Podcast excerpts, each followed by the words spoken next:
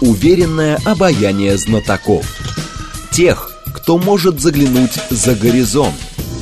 Они знают точные цифры и могут просчитать завтрашний день.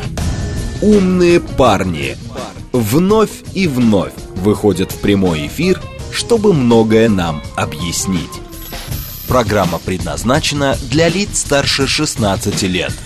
15.06, столица радиостанции «Говорит Москва». Микрофон Евгения Волгина. Мы с вами продолжаем. Наш умный парень сегодня Георгий Остапкович, директор Центра конъюнктурных исследований Высшей школы экономики. Георгий Владимирович, рад вас приветствовать. Да, добрый день, Евгений. Наши координаты 7373948, телефон, смски плюс 7925 8888948, телеграмм для сообщений «Говорит МСК-бот». Смотреть можно в YouTube-канале «Говорит Москва», стрим там начался.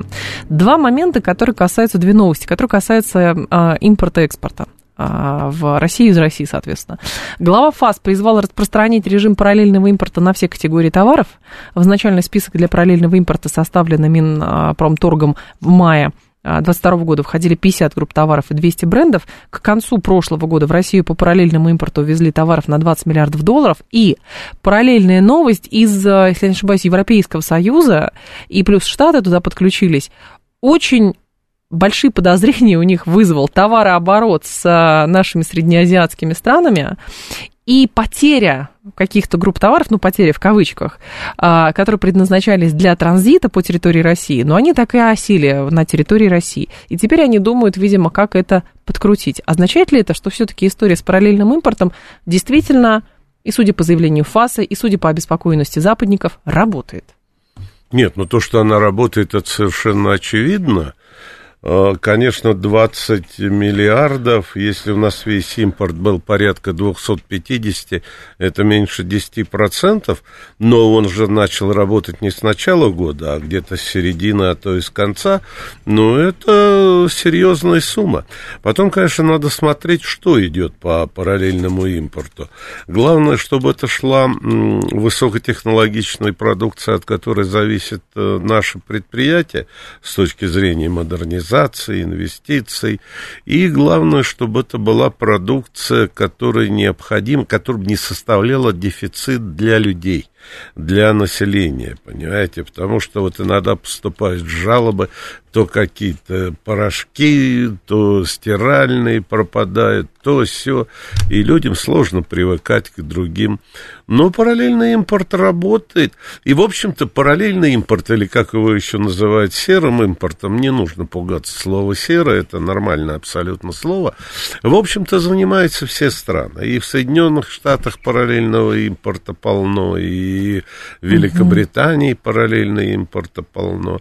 Если есть дефицит товаров, ну почему его не завести а не непосредственно от правообладателя, можно каким-нибудь левым э, путем, я не имею в виду контрафактным. Именно... Если левый, о, если правообладатель просит, например, о, против.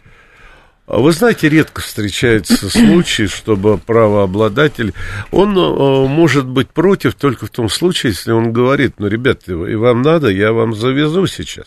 Но если он не может завести... На это, насколько я понимаю, была ставка, когда у нас а, массово вот эта история с параллельным импортом началась, а, была ставка на то, что компании, понимая, что они потеряют деньги, вернуться. Но из принципа немногие готовы были вернуться, вот, и, соответственно, теряют эти деньги. Но, а, как говорят, за счет все-таки того, что это серый импорт, это как будто бы чуть дешевле, чем было бы, если бы это продолжалось вводиться по классическим прежним схемам. Ну, это сомнительно, что он чуть дешевле, потому что все-таки э, э, с правообладателем идет прямая поставка. А когда возникает э, серый или параллельный импорт, у тебя сразу влезает несколько посредников это и логистика меняется, и новые контракты, плюс это не ритмично, понимаете?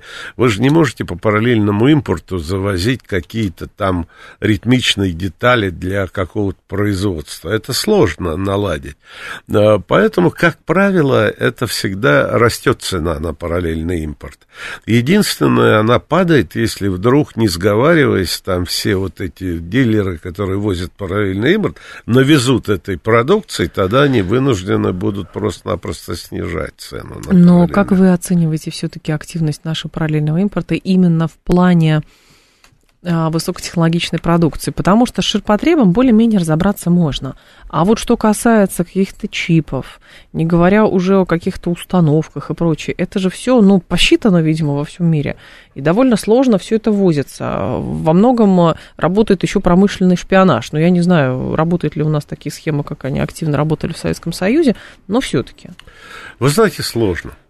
А, это определенная сложность возить параллельным импортом. Плюс, а, видите, постоянно нагнетается ситуация, и там хотят в 11 пакете, который сейчас будут эм, рассматривать санкционным, это санкции на тех, кто не выполняет санкции. Да. А вот это, конечно, один из самых страшных санкций, понимаете? потому что, э, в принципе, замкнуть экономику нельзя. Закрытых экономик не бывает. Единственная закрытая экономика – это мировая экономика, потому что мы не торгуем с другими планетами, поэтому вся мировая экономика, она закрыта. Но закрыть страну, примеров масса. А Северная Корея? А? Северная, Северная Корея. Корея прекрасно торгует. Что, что им нужно, они все покупают. Mm-hmm. Вот я только хотел привести примеры. Северная Корея, Куба, Иран. Это все, на кого накладывали санкции. Южная Африка, кстати, тоже такая небольшая, э, приличная страна. Там, я не знаю, Бирма, нынешняя Мьянма. Ну вот на Кубу американцы уж какой страх наложили на э, санкции. А если вы посмотрите фотографии Фиделя Кастро, так 10% Фиделя Кастро, он в костюме Adidas, ФРГ, в американской бейсболке. Так что все... Нет, да... ну у нас тоже магазин «Березка» существовали, вы же понимаете. Не, не, не. Фидель Там, Кастро мог когда тоже, да. санкции, вы ни «Березки», ни «Дубы», ни, ни, ни, ни ясени, ничего завозить Понятно. не можете. Это а, «Березка» существовал, потому что у нас был дефицит в СССР товаров народного потребления. Угу. Поэтому а, почему-то считали, что дипломатам нужно устроить особые условия. условия. Не, металлург, не металлургам, не стоматологам, стоматологом, а именно дипломатом. Ну, бог с ним, Советский Союз там... Вот, э, нельзя замкнуть эм, страну, тем более это же ведь вот не как в Иране были санкции, утвержденные Организацией Объединенных Наций. Если это санкции с подачи ООН, то будут бояться обходить эти санкции.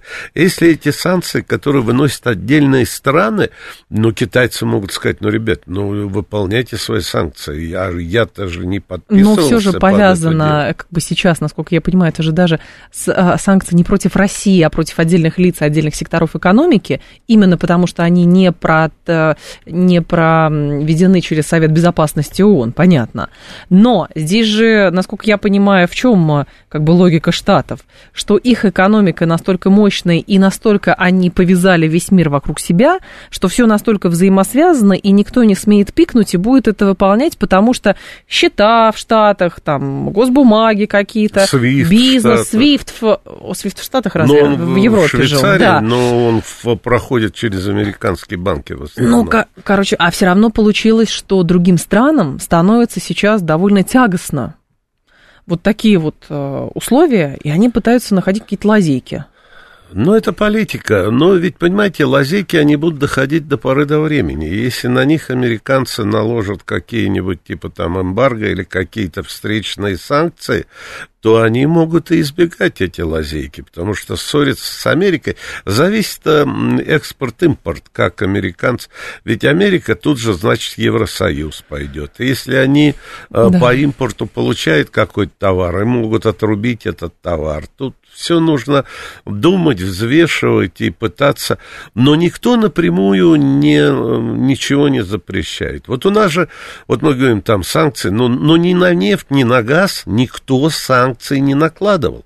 Первые нефтяные санкции были объявлены 6 декабря, это в конце прошлого года. Эмбарго. На нефтепродукты вообще в феврале, а на газ никто вообще никаких санкций не накладывал. Мы же сами ушли с европейского газового рынка, никаких санкций не было. И предприятия тоже никто, на Макдональдс никто санкций не, не накладывал, на Рено никто... Но это была автор... их э, эмоциональная это позиция их, политическая. Это их позиция была, понимаете. Ну, в общем, э, шансы обойти санкции есть. Раз. И потом я, конечно, не думаю, что Америка и Евросоюз ну, будут до такой степени, чтобы контролировать обход санкций, когда участвуют тысячи дилеров, брокеров, шмокеров. Но они пытаются, кораблей. Это практически, практически невозможно. Это только если страна сама примет решение больше. Ну, мы сейчас видим, то Казахстан что-то э, за, то вроде Казахстан говорит, не, мы не будем это посылать, чтобы на встречку.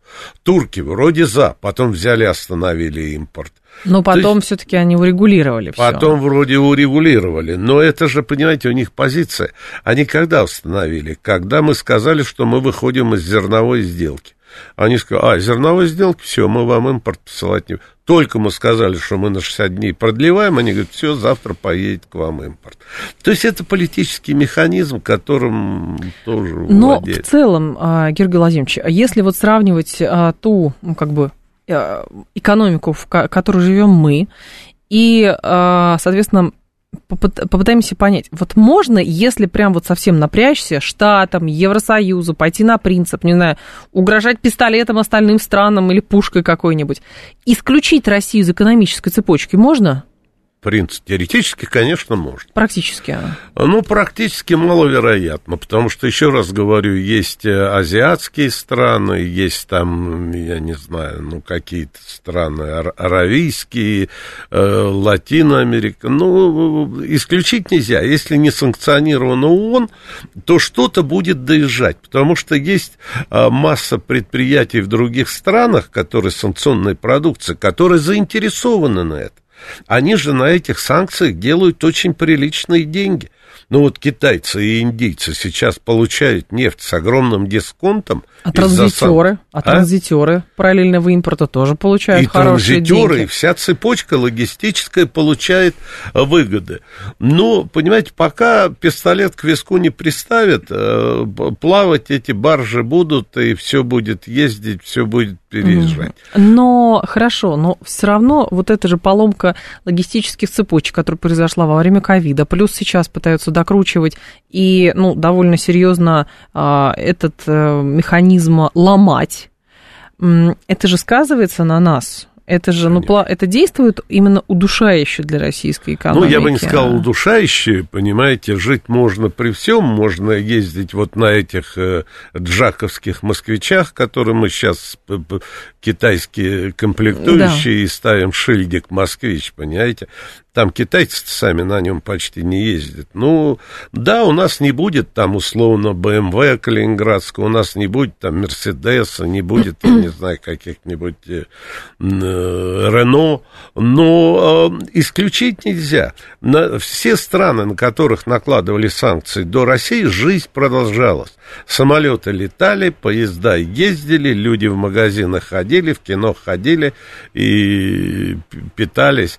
Но экономика страной упрощается, потому что нет вот этой Притока. вот логистических угу. связей, нет серьезных эм, поставок технологического э, импорта. У нас же в те дни, в те годы 40%, э, какой 40? Процентов под 50 импорта из Европы западной, это были технологии а это была технологическая продукция. А именно на этой продукции строились э, э, расширялись и модернизировались, и технологически продолжали жить наши заводы, предприятия.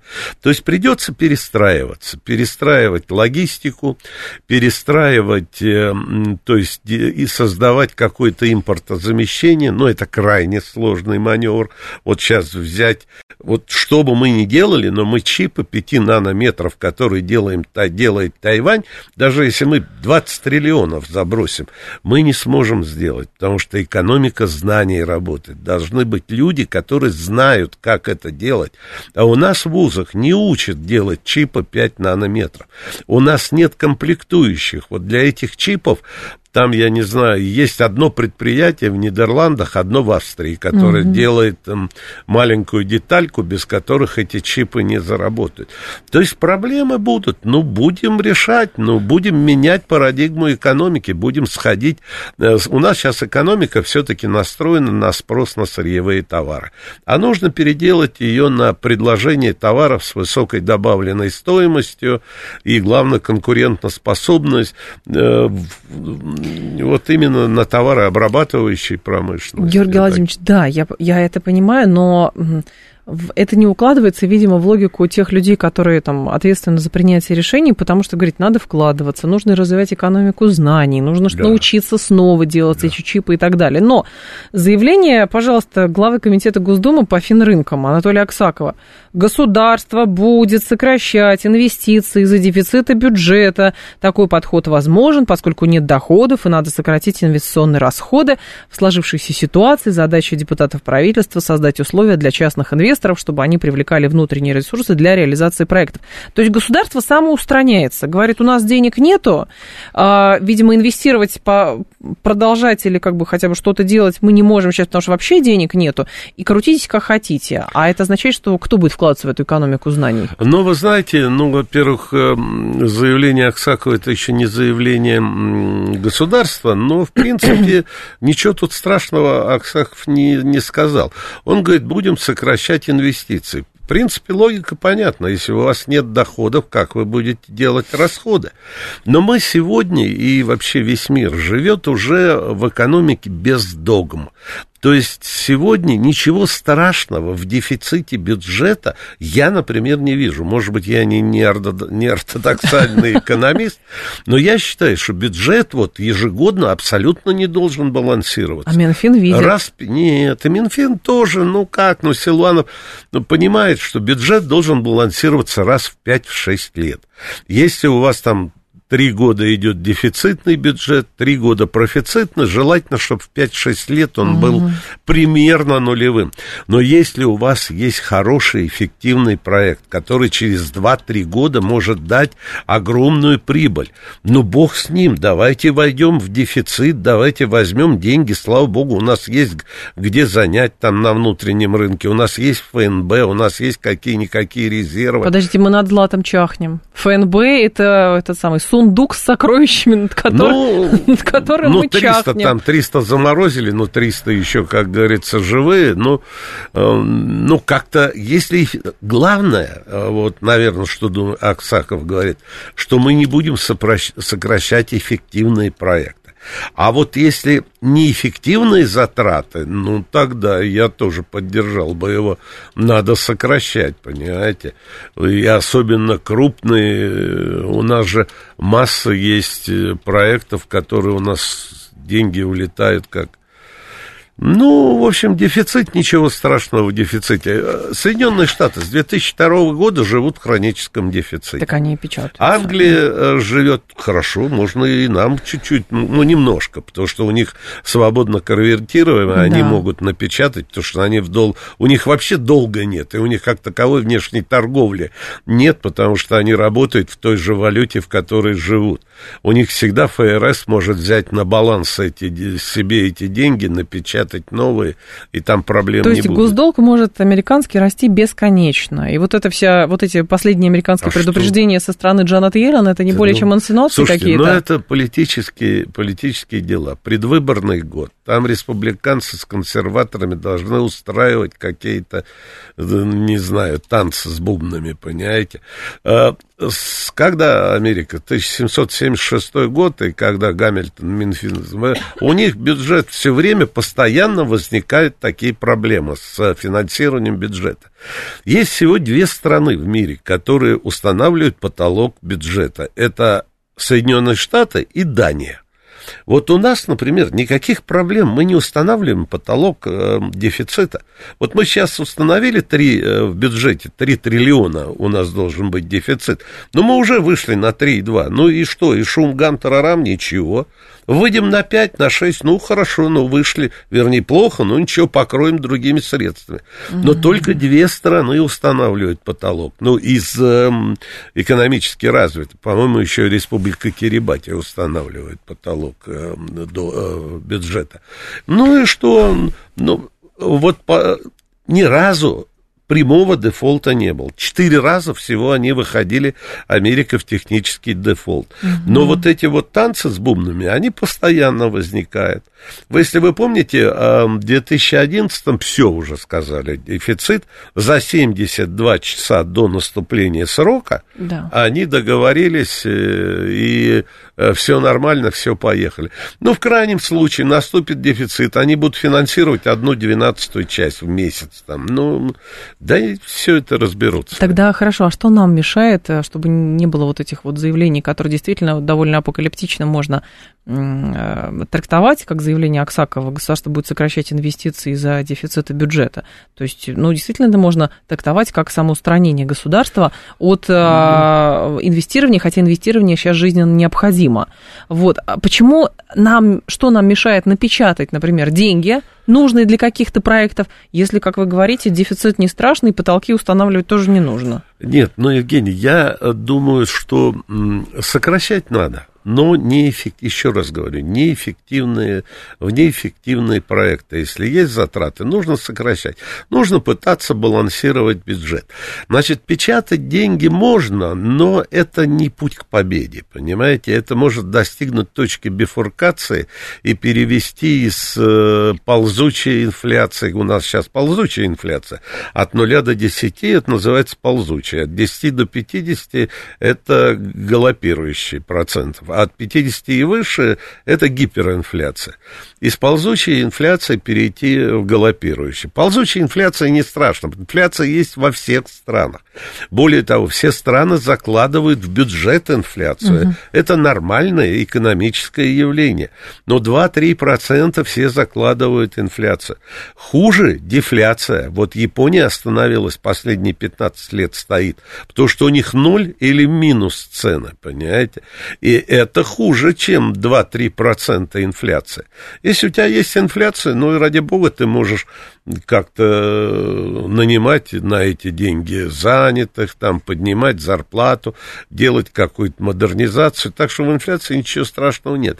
Но я Аксаку понимаю, он хочет срезать э, ненужные инвестиции. У нас полно ненужных инвестиций.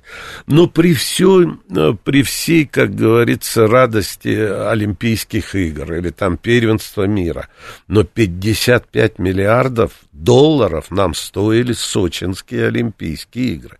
Но такая уж была необходимость крайняя. Вы мы считали, что мы в это вложимся, и, что? и, соответственно, у нас будет э, привлечение новых инвестиций. То есть, как это? Нет. Игра в долгую. Я понял. Никогда не отбивается такие суммы за счет. Не, ну, конечно, там буфет, столовые, там ликероводочные, там увеличился товарооборот, но отбить 55 э, триллионов даже с теми деньгами, которые дает МОК, это невозможно.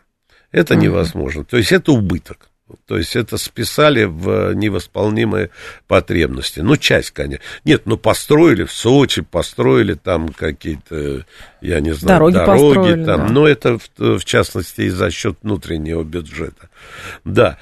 Ну, понимаете, то есть надо смотреть. Вот строили мы газопроводы, там по 10, да. по 20 миллиардов. Ну, где сейчас эти газопроводы? Ну, так... Э, Один, два. Именно потому, что они были значимые, а они теперь нигде. Ну, потому что значит, это что надо довольно... совмещать э, экономику с политикой, чтобы газопроводы... Точки роста, вот у нас 40 секунд до новостей остается. Точки роста для российской экономики сейчас перспективные, какие бы вы назвали? С точки зрения отраслей, что да, ли? Да, да, да. Отраслей, да. А новые технологии, обрабатывающие промышленность и знания, знания, знания, экономика знаний. Сегодня главный должен стать министр образования, который должен собрать людей, преподавателей и детей и сказать, куда, в каком направлении ты должен учиться, чтобы через 5-6 лет выйти в экономику. Георгий Остапкович с нами, директор Центра конъюнктурных исследований Высшей школы экономики. Информационный выпуск, и мы продолжим. Уверенное обаяние знатоков. Тех, кто может заглянуть за горизонт. Они знают точные цифры – и могут просчитать завтрашний день. Умные парни. 15.35 в столице. Программа «Умные парни». У микрофона Евгения Волгина. А, Георгий Остапкович с нами, директор Центра конъюнктурных исследований Высшей школы экономики. Но с вашей точки зрения, вот эти трансформации в экономике, так их, по-моему, Эльвира Набиулина тоже называла, трансформационная экономика, а, как долго она может продлиться и есть ли ее какие-то контуры? Потому что вот, знаете как, есть такое, надо, чтобы было, вот так вот правильно. А кто все это будет делать и как, и каким образом, этот вопрос в воздухе повисает. Трансформация экономики – это очень сложный процесс. Что такое трансформация экономики? Это перенос труда и капитала. Основными факторами роста экономики являются труд и капитал. То есть э, труд – это люди, Капитал – это, естественно, инвестиции и деньги. Из неэффективных производств в эффективные, то есть создавать эффективные производства, которые приносят большую добавленную стоимость для ВВП, больший для, доход для людей, Конечно, это очень сложная перестройка, особенно для людей, потому что люди, у людей не хватает знаний и компетенций, чтобы резко поменять э, профессии, резко поменять э, специальности. Это занимает годы. И это очень сложный процесс том, что его автономно проходить практически невозможно. То угу. есть это нужно проходить в солидарности с, со специалистами и странами, которые этим уже занимался. Вы не сделаете эти чипы, если вы не будете консультироваться с теми странами, которые умеют это делать. И любые, любые товары не произведете. Можно замкнуться, как Северная Корея. Они пытаются здесь. Единственное, что они хорошего, ну, достаточно хорошего сделали, это атомную бомбу. Я не с точки зрения хорошего, а технологичного. Но когда, извините, 8 или 10 лет назад в Хиньяне разразилась корь, они не знали, как бороться с кори, начали умирать люди, пока не приехали их братья из Южной Кореи, причем студенты второго курса, и не вылечили весь Пхеньян от кори соответствующими угу. лекарствами. То есть это должна быть ломка отраслей, ломка м- всего. Это большая турбулентность на рынке труда. И главное, что это нужно обладать э, определенными знаниями. Но чтобы обладать определенными знаниями, то институты должны пере... Высшая школа должна перестраивать свои программы. Но если мы сейчас говорим, что условно э, зависимость от нефти будет уменьшаться, то есть будут страны меньше нефти э, нашей отечественной потреблять. Но, может быть, тогда сократить прием, я считаю, прекрасный институт в Керосинку, нефтехимический, Губкинский. А, например, развиваются редкоземельные металлы. Значит, в горный институт нужно людей каких-то принимать, которые будут разрабатывать это редкоземельные металлы. Ну, не знаю, с другой стороны, э, как бы европейцы декларируют, но при этом русскую нефть покупают, просто она там с примесью, простите, молекул свободы, она перевалена где-нибудь в Средиземном ну, понятно, море, и что все. они там у Поэтому... Зеленого мыса переваливают или в Андаманском заливе. Да, просто вот. глубокая переработка, перерабатывающая промышленность, нефтехимия, вот, вот я, это как я бы, сейчас да. даже, извините, Евгений, перебил, да. я не говорю сейчас, я просто говорю, что а, зависимость от нефти будет падать постепенно, но наверняка люди придумают какой-нибудь заменитель. Найдутся какие-нибудь два чудака там, ученых из Люксембурга и из, и из Бельгии, которые из квашеной капусты сделают какую-то энергию. Ведь технологии идут. Мы вступили в четвертую промышленную революцию, когда инновации создаются каждый день. Мы вступили в цифровую эпоху. Но вы можете себе представить, в первой промышленной революции, когда Джеймс Ватт построил свой этот вечный двигатель. До этого все возили на руках. Какой это был да. переворот когда Картрайт, Аркрайт э, сделали ткацкие станки механизировали. Это был переворот в, в, в экономии труда и вообще в трудовых ресурсах. И сейчас тоже нужно сдать. Я уверен, что будут какие-то энергозаменяющиеся конструкции. И дело к тому идет. Пока это слабо, но уверен, что 30-й, 40-й год То есть э, до 50-го года, я думаю, что нефть в таких объемах закончится. Угу. Но э, другой момент тогда. А есть ли проблема некой догматичности э, как бы экономического мышления в данном случае у нас? А что можно считать э, препятствием для того, чтобы экономику именно перестраивать?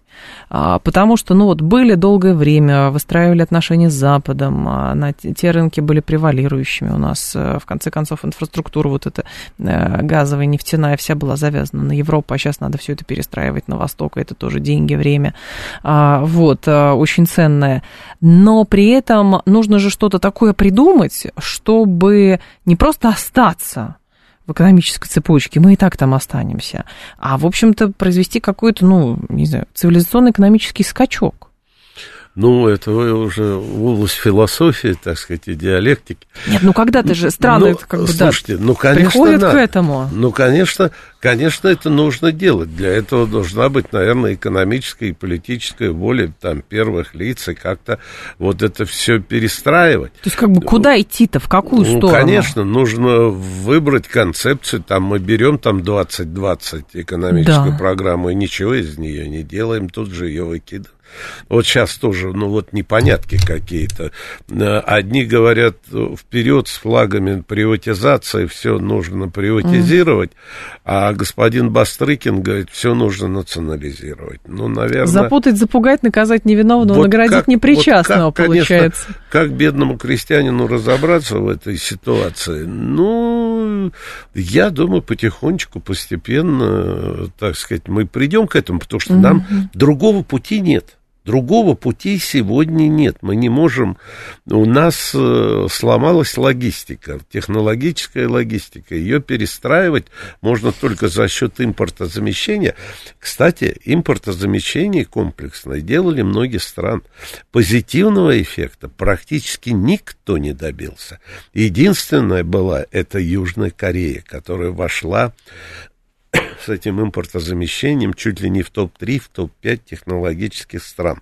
Но за счет чего они это сделали? Они полностью открыли экономику, пригласили сюда всех, всех создали совместные предприятия, и началось. Но в замкнутом пространстве такие э, перестроения, такие кунштюки никому не удавалось. Давайте тогда про мирское еще. ВОН спрогнозировали несущественное сокращение российской экономики, совсем немного, но это не первый прогноз, там на 0,8 ВВП снизится. А, но как ситуация в российской экономике все-таки в динамике сказывается на доходах? Нас с вами? Ну, вы понимаете, конечно, доходы зависят от э, роста экономики. Если растет экономика, значит растет производство. Растет производство, растет прибыль. Растет прибыль, растет налогооблагаемая база, то есть бюджет поступает больше денег, и государство помогает низкодоходному населению. Растет прибыль, э, предприниматель заинтересован э, в найме рабочей силы, он привлекает людей, и в найме э, высококомпетентной, квалифицированной рабочей силы, он начинает повышать заработную плату. Но вы смотрите, опять же, вот, понимаете, вот э, я экономист уж в экономике лет 50, и вот я отношусь к категории экономистов, которые вот с одной стороны, с другой стороны. Давайте вот, смотреть вот, так. Вы соберете пять экономистов, они вам дадут семь мнений, понимаете? Это очень сложная категория э, научная. А, так вот у нас что происходит с 2014 года у нас с 2014 года растет ВВП. 0,5, там 1,2, 0,3, там даже было 2,4 в каком-то году. Растет, а доходы падают. Ну вот это какой-то как экономический нонсенс. Но если растет экономика, то у тебя с лагом в 2-3 квартала должны начинать расти доходы. Ну, какая-то раз... манипуляция получается? Или что да нет, такое? значит, мы вкладываем деньги в не очень эффективные проекты, которые не дают отдачу с точки зрения получения доходов, зарплат и ну, то есть, понимаете, вот мы опять возвращаемся с точки зрения неэффективно. Ведь что такое ВВП? Вы мост строите, это ВВП, мост разрушаете, это тоже ВВП, понимаете? То есть это виртуальный показатель. Мы вокруг этого ВВП все время как его, как я не знаю, священный Грааль, вот он там на 0,1 повысится или на 0,2 понизится. Да какая разница? Но... Но это Минэконому важно, им отчеты президенту носить, понимаете, от этого судьба зависит. Вы понимаете, а главные бенефициары э, экономического роста или падения – это люди. А у людей, то есть ради чего растет экономика? Чтобы людям жилось Ну, лучше. тоже скажете. Ну, или Георгий я не Владимирович. Прав, да? Нет, но... говорите все правильно, я согласна с вами вот. полностью, но почему так не происходит? А у людей экономический смысл жизни – это доход и занятость. Вот они про ВВП не думают, сколько мы построим тракторов, э, сколько мы построим сейлок и, я не знаю, там, танков и турбин. Главный показатель, который мы должны смотреть, это реальные располагаемые денежные доходы, это занятость человека, это уровень бедности, это концентрация доходов среди населения, так называемый коэффициент Джини, распределение по кривой Лоренса. Вот это четыре основных показателя. Конечно, ВВП это лучший показатель, который придумало человечество уже 75 лет. Кстати, придумал его, ну, основной придумщик был наш соотечественник Семен Кузнец. Смит. Угу. Но он, правда, уже был в Америке, он стал, стал Саймоном Смитом, но все равно исходные данные у него Семен Кузнец, он в Гомеле работал в ВЦСПС, и вот он посчитал во время войны, его попросили, он сделал вот эту систему статистической Библии, систему национальных счетов, ВВП, но, правда, раньше был не ВВП, а нацдоход, но... Угу. Вот, ну, то есть перестроить можно экономику. Сложный процесс. Процесс экономики знаний. Все задачи решаемы. Понимаете? Ну, то есть у нас, э, вот на данный момент, у нас труд недооценен? Или у нас действительно вот эта проблема с э, рублем, то он слабый, то он крепкий, и у нас все все равно фактически под доллар подвязано? Или вот про что это сейчас? Ну, что значит труд недооценен? Мы зарабатываем столько, сколько мы производим. Какая у нас производительность труда относительно этой производительности труда мы... Сейчас зар... вам про зарплату топ-менеджеров говорят, а? слушатели. Про зарплату ну, топ-менеджеров Ну, что зарплата топ-менеджеров?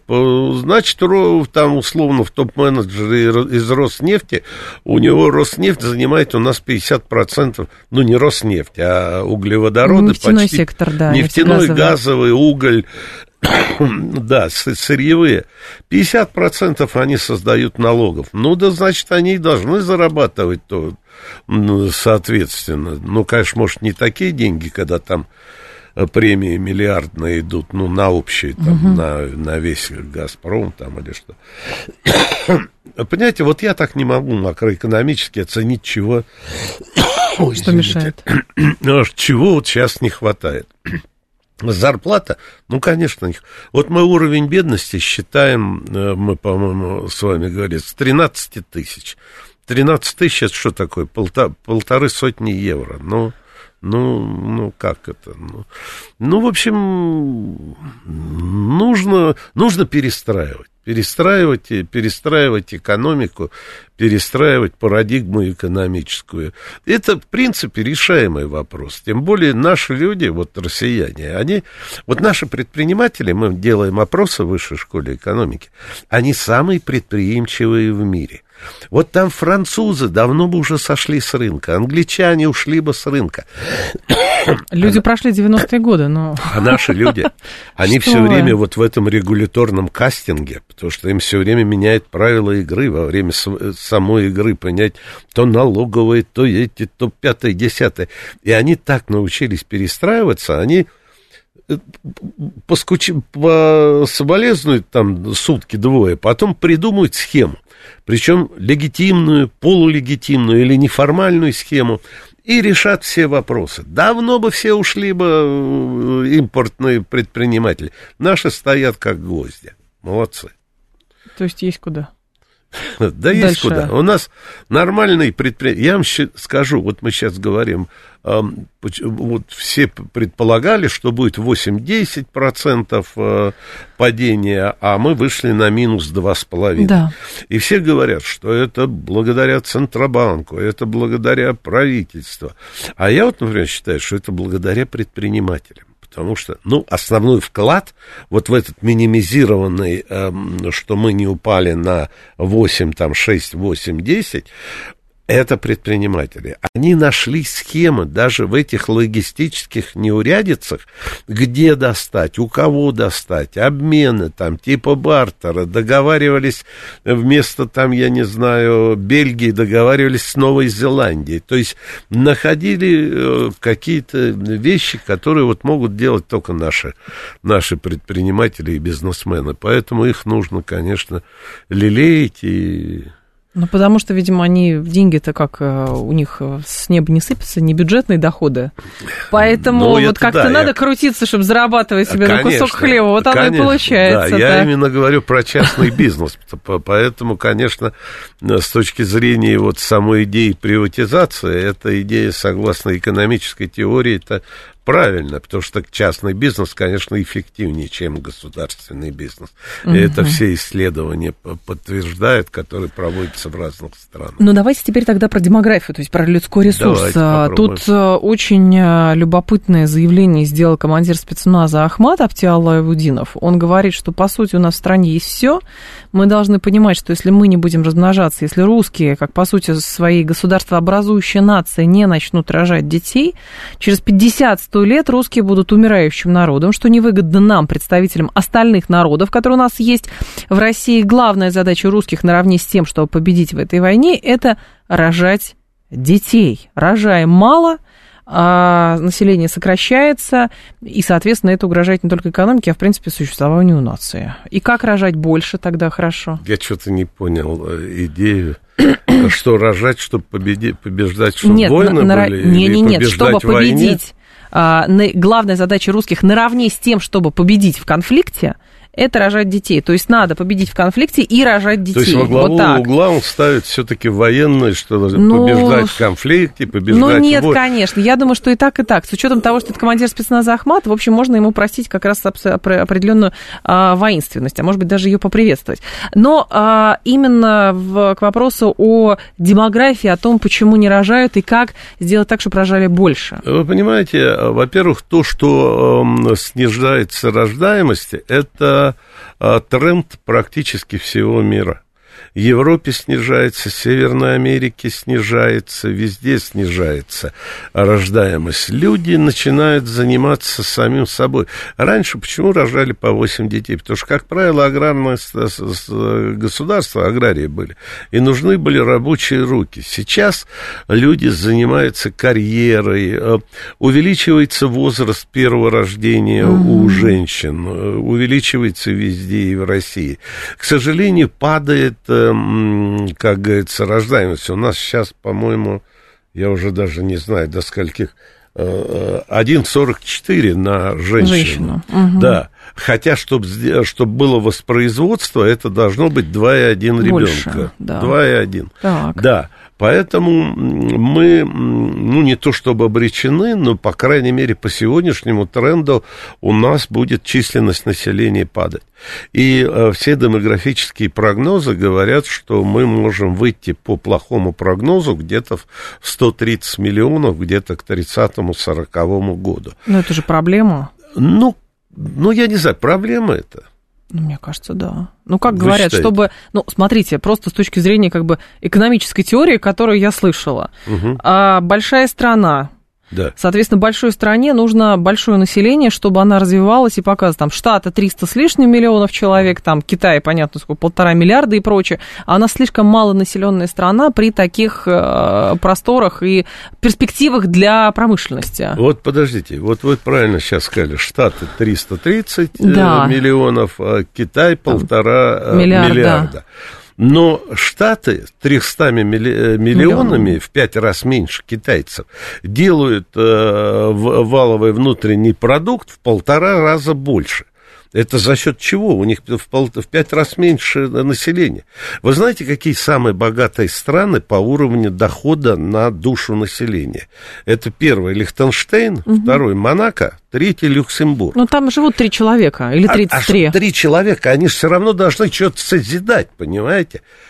Вот почему в Ирландии производительность труда выше нашей производительности в три раза? Не Это что такая? Какая-то высокотехнологичная страна ирландцы? Они вон танцуют в зеленых костюмах, ну тоже хорошо. Понимаете, технологии, технологии должны работать, а люди должны танцевать и отдыхать, писать стихи, воспитывать детей. Но это я, конечно, утрирую. Ну, а трудиться? Утрирую, как? но должна быть производительность труда.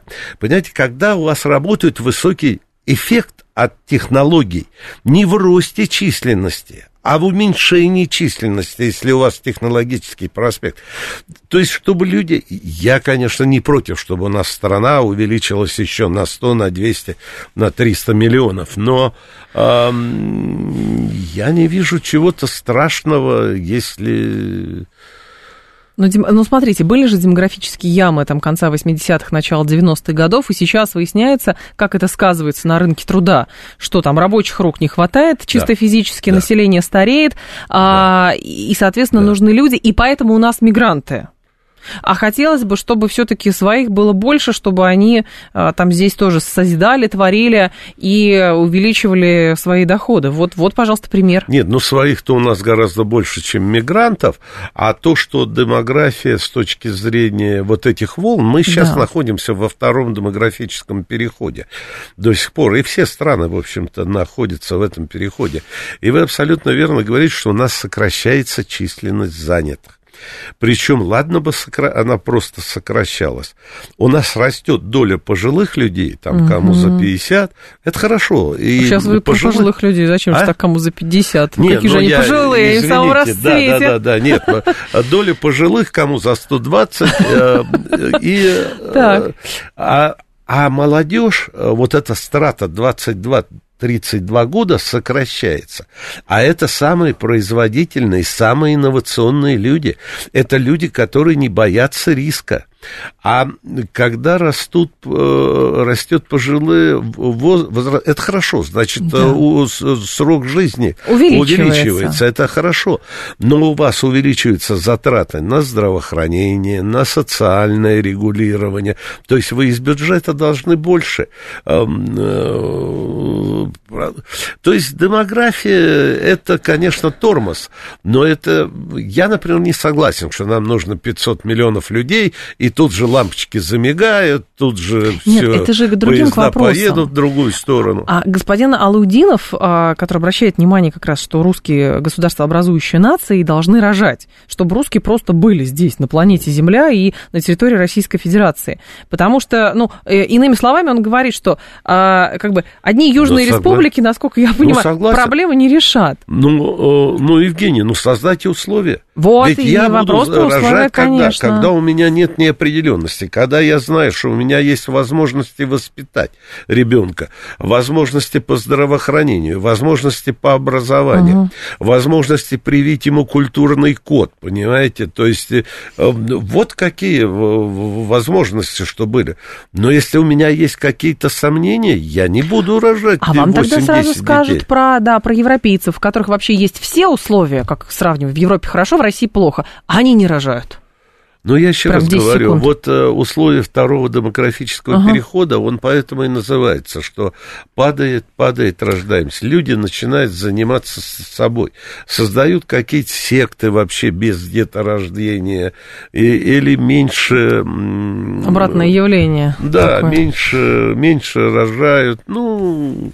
В общем, Слушай. это надо пережить как-то. Георгий Остапкович был с нами, директор Центра конъюнктурных исследований Высшей школы экономики. Георгий Владимирович, спасибо, ждем вас снова. Далее Всегда. у нас рубрика «Русский язык новости». Юрий Буткин, до завтра с вами прощаюсь. В револьвере встретимся.